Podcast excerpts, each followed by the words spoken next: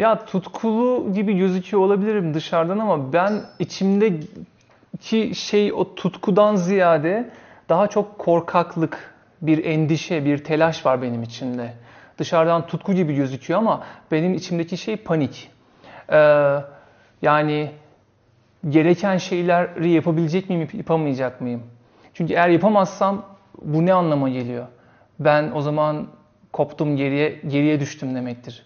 Ve onu o, o çok berbat bir şeydir. Hayatta bir mücadele var ve insanların çok hayatta çok böyle dikeyde insanlar çok çeşitli yerlerde bulabiliyorlar kendilerini.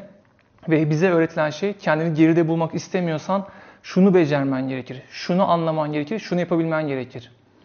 Ve bazen e, biraz savsaklıyorsun, biraz geride gibi hissediyorsun kendini. Diyorsun ki o gerekeni yapamayacağım galiba ya da işte o ideal o ideali tam ortaya koyamıyorum galiba.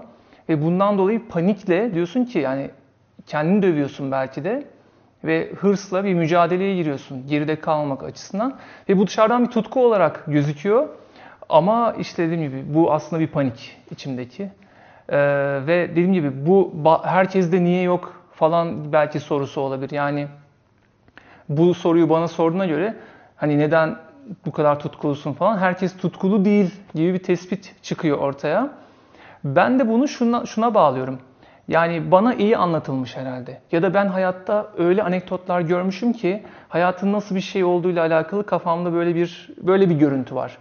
Ee, böyle hiçbir şeyin garanti olmadığı, ondan sonracıma inişli çıkışlı, ve gerçekten de aslında bir şey varsa etrafımdan değil benim kendi kendime çöz, çözebileceğim bir dünyada yaşadığımı anlamışım, idrak etmişim ve ben de ona göre refleksler geliştirmişim.